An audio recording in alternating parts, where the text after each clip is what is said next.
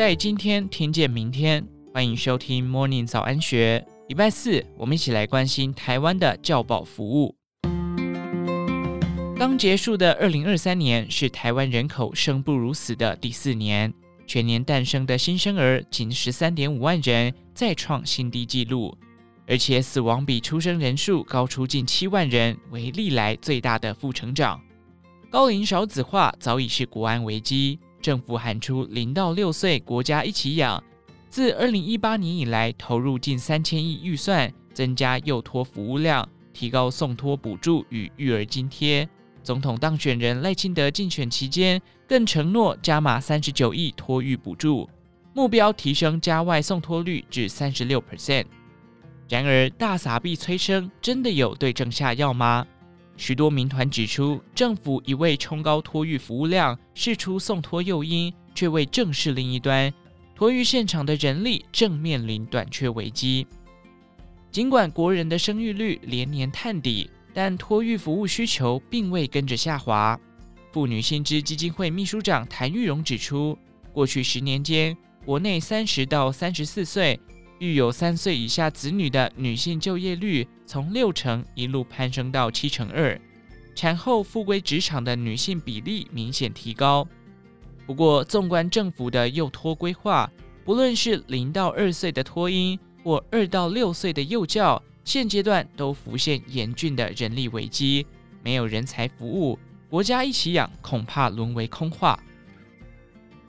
今年一月初，民间团体托育政策催生联盟开记者会指出，未来五到十年内，国内将迎来海啸式的保姆退休潮，呼吁提高保姆奖助金，加强投入的诱因。据卫福部统计，二二年全台有约二点七万名合格保姆。当中五十岁以上的保姆逾六成，这批人力将在未来十年内陆续退休。若没有年轻生力军接应，国内保姆人数恐将直接砍半。保姆流失的影响会有多大？托育政策催生联盟发言人黄乔林受访说明：一个保姆收托两名零到二岁的婴幼儿，假设流失一千名保姆，国内将减少两千个收托机会。影响两千个家庭。当家长送托遇到困难，将产生两个重大后果：一个是不敢再生第二胎，影响到生育率；二是家长得回家带小孩，影响到整体的劳动力。据卫福部统计，二一年到二二年，国内居家托育人力首度呈现负成长，减少四百多人。全国托育人员协进会常务监事、担任全职保姆二十年的王丽玉也说，她几乎每天都会收到家长询问的讯息。今年五月，他将开出一个收托名额，早在去年就已经被预约下来。随着保姆退休潮来袭，未来收托的缺额会越来越抢手。相较居家托育服务，今年政府大力推动机构化的托婴中心，但随着不断释出送托诱因。开放延迟托育服务，托婴中心也面临了人力紧绷问题，平均一人要照顾五名婴幼儿，每日的工时更经常超过十小时。机构集中式服务之下，每个孩子受到的关照势必比不上居托服务，也因居托提供更全面、个人化的照顾环境，保姆能配合家长需求，弹性调整收托时间，仍有不可取代性。儿童福利联盟政策发展处副处长暨发言人李宏文点出，现行政策不断扩张机构化托育的量能，但却忽略了居家托育服务萎缩的危机。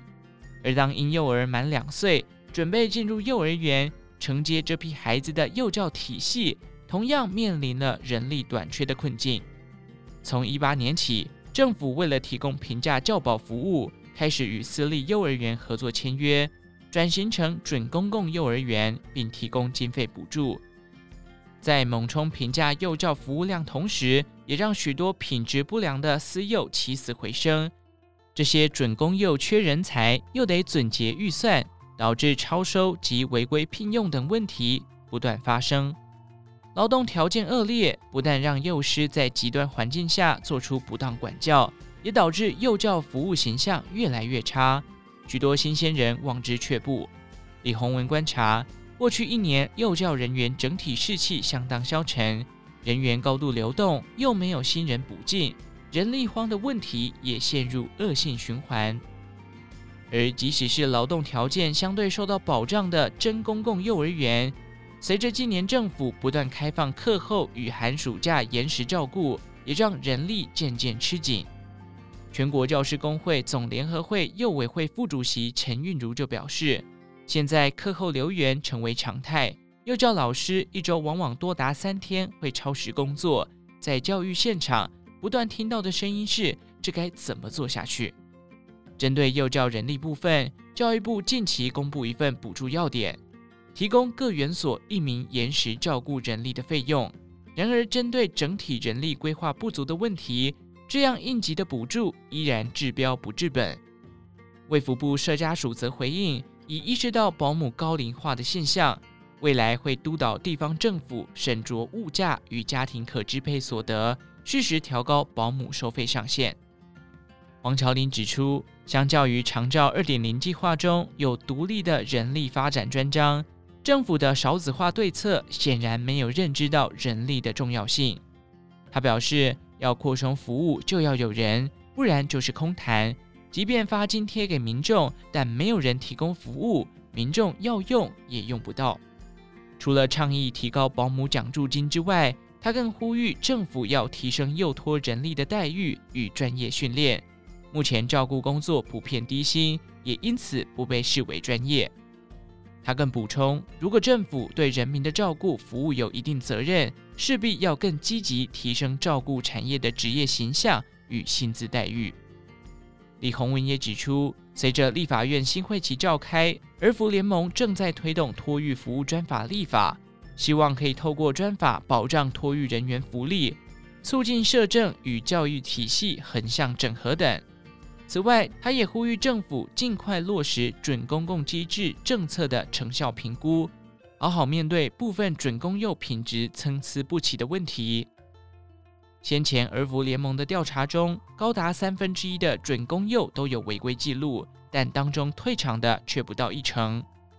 李洪文说：“现在政府只敢给钱，不敢大力调查违规问题，因为这些准公幼一退场，政府就冲不了 KPI。”而睁一只眼闭一只眼，这些雇主也没有善待幼托人员，最后受害的就是孩子。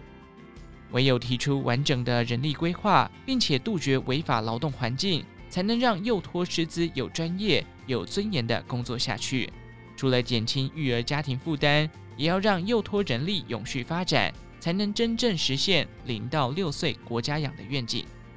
以上内容出自《金周刊》一四一五期，详细内容欢迎参考资讯栏下方的文章连结。最后，祝福您有个美好的一天，我们下次再见。